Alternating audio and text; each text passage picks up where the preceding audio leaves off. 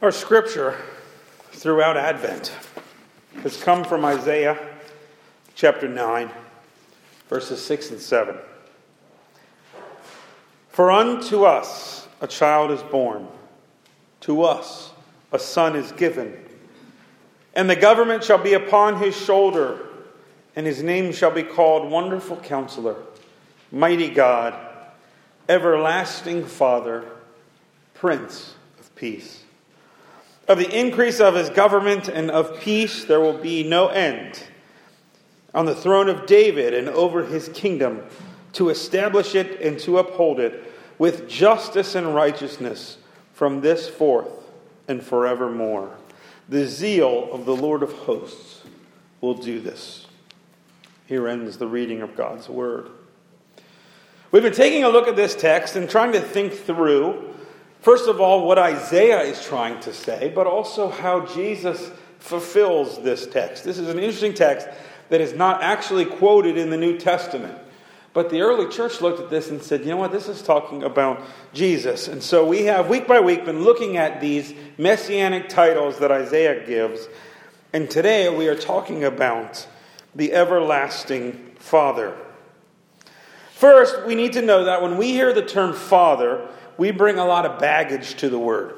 Our own modern sensibilities and political correctness, um, our own experiences with our fathers, all tint how we talk about father in the Bible.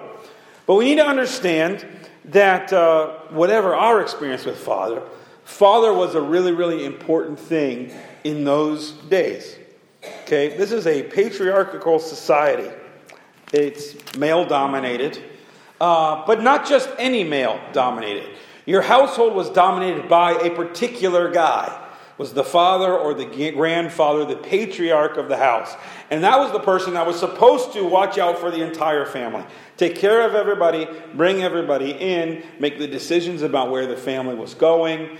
And uh, if you were the patriarch's brother, then you weren't the patriarch. And if you were the patriarch's kids, you weren't the patriarch. It all was based on what this one man would have to say. And then there would be someone waiting to kind of take that position over. Uh, it was the father that kept people in line, that dealt with other patriarchs, that made deals and decisions about the family. We even have some of this holdover in our society, even though this is not our society anymore. Um, we still like to talk about our forefathers. Uh, sometimes we try to say foremothers, but a lot of times they, they were men. That's the society that, that those came from. Um, when we talk about our family or our nation or our faith, we talk about our forefathers. Um, but in Jesus' day, that wasn't just any father, it was one father. Was the godfather, It was the one that held everybody else together. In that kind of society, the father became a metaphor for leadership. So, when you had to talk about a king, you would talk about them being a lot like a father, the father who would rule and take care of the family. They would talk about Abraham as father. They would talk about David as the king being the father. And yes, even God as father. Psalm 68, 5 and 6 says, Father of the fatherless and protector of widows is God in his holy habitation. God settles the solitary in a home. He leads out the prisoners to prosperity, but the rebellious dwell in a parched land. Part of the psalmist's understanding of God is that he is a father to the fatherless.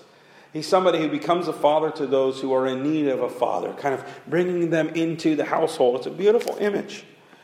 Now, sometimes in the Bible, God is actually motherly. For instance, Isaiah 49 says, Can a woman forget her nursing child? that she would have no compassion on the son of her womb. Even these may forget, yet I will not forget you. So, so the image isn't just isn't gender related actually, but, but it's more based in this father based patriarchal society where the father would take care of the home. Um, now, sometimes this father imagery in the Bible is difficult for us. Um, there are so many people who don't have relationship with their father or didn't have good relationships with their fathers. And so, um, part of the unfortunate part of, of a metaphor like this is it does influence the way then we see God. But we've got to try to get past that because the image of father isn't that of your father, it's of an ultimate father. It's of a father the way a father is supposed to be. This is an especially powerful image at Christmas, right? I am always inspired by the character Joseph. Go, go back and read the Christmas story again. Don't assume you've heard it 50 million times. Read it for yourself. Um, and one of the things that you'll find is this astonishing character of Joseph. Joseph Joseph's betrothed to a woman.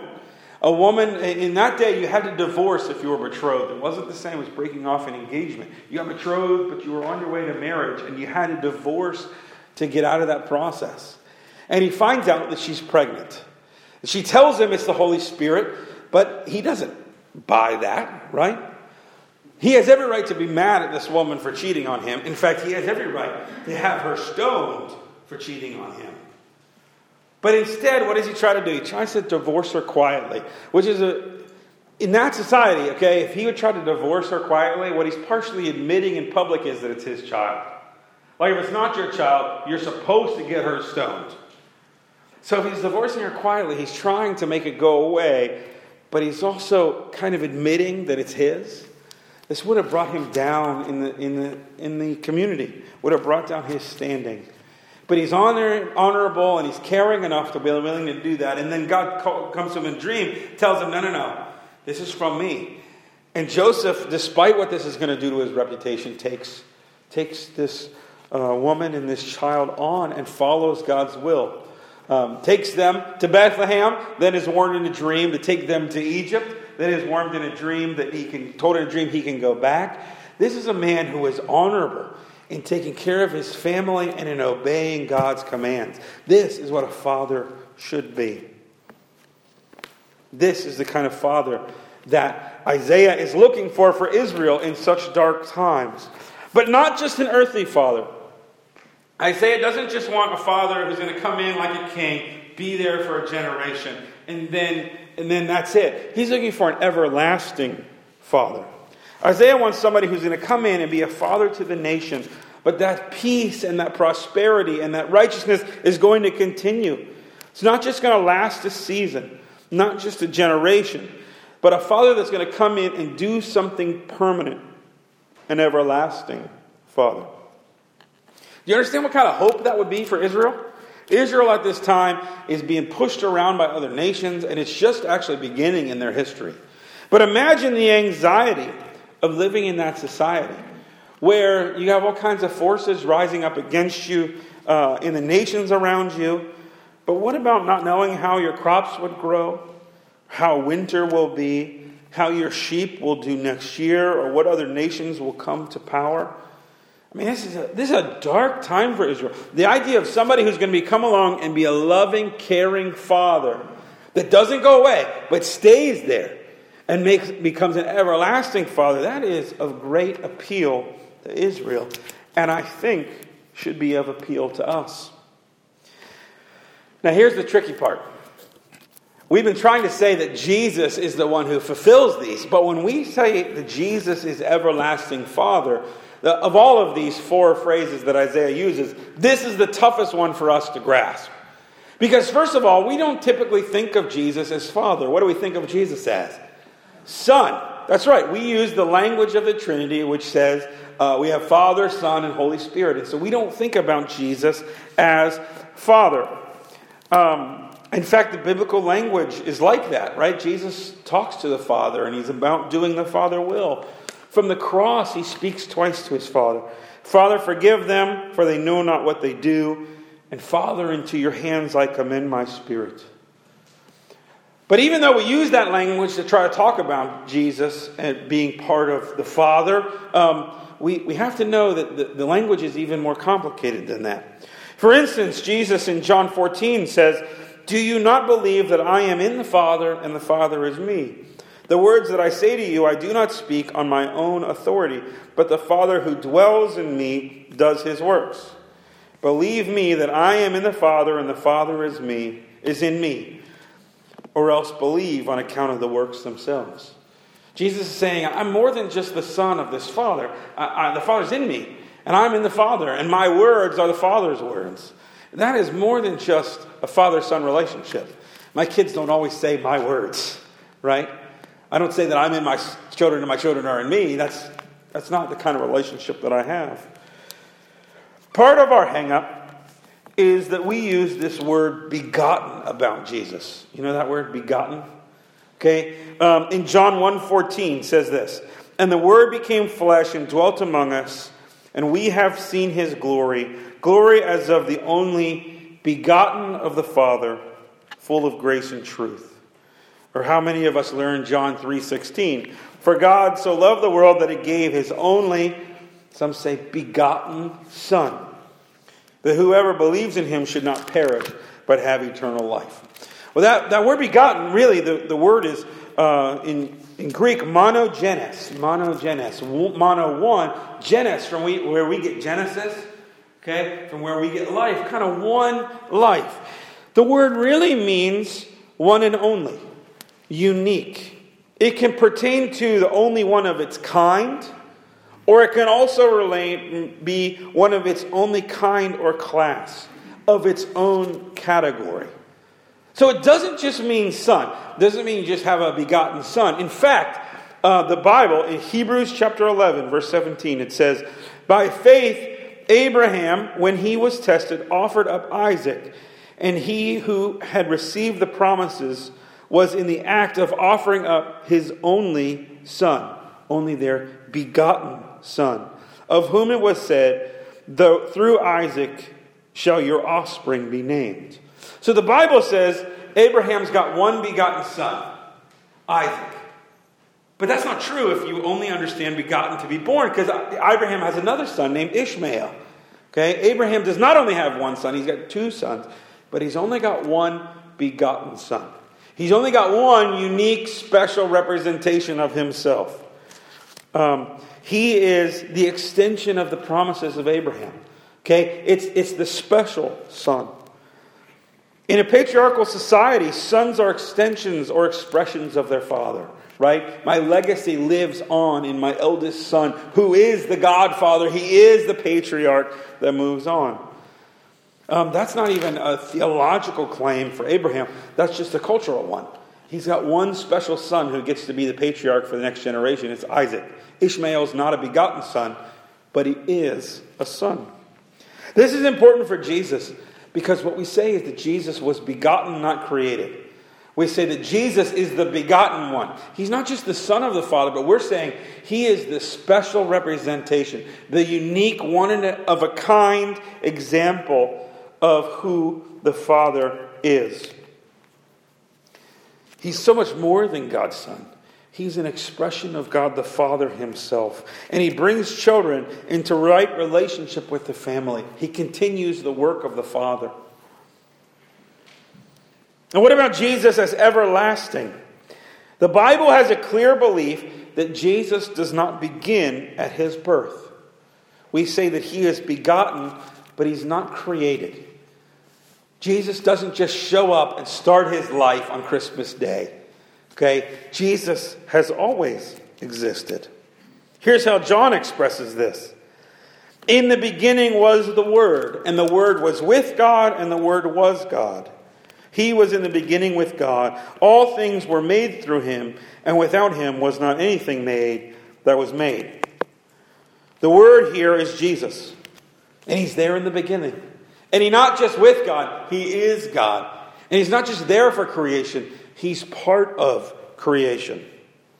Listen to Paul's language in Colossians. He is the image of the invisible God, the firstborn of all creation. creation. For by him all things were created in heaven and on earth, visible and invisible, whether thrones or dominions or rulers or authorities. All were created through him and for him. And he is before all things, and in him all things hold together. Paul says, you know, you can't see God, He's invisible. But you can see an image of God, and that's Jesus.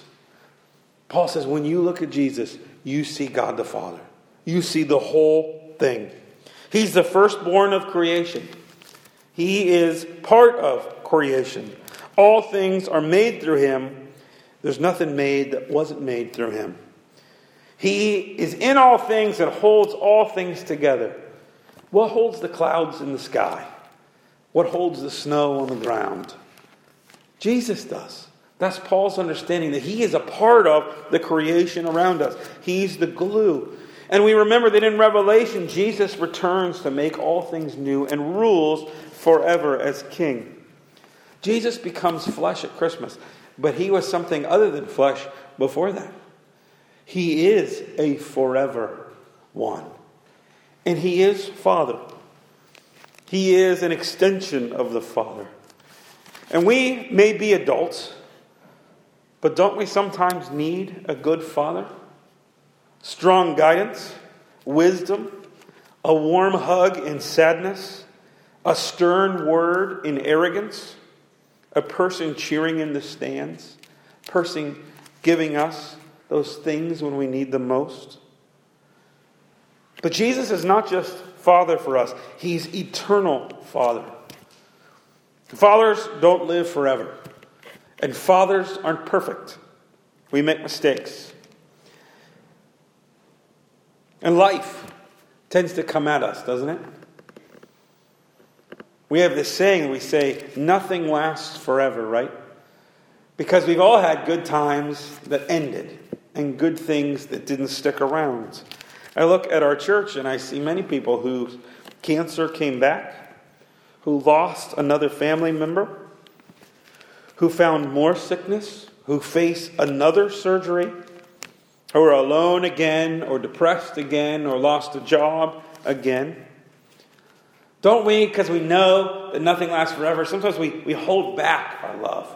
We hold back our joy. We don't let ourselves fully experience things because we know at some point they're going to end.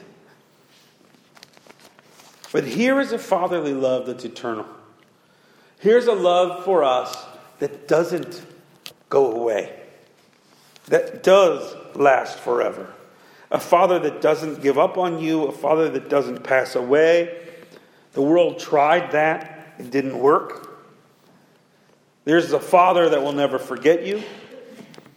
Christ has been, become our everlasting Father, acting out the will of God the Father, taking us into the family.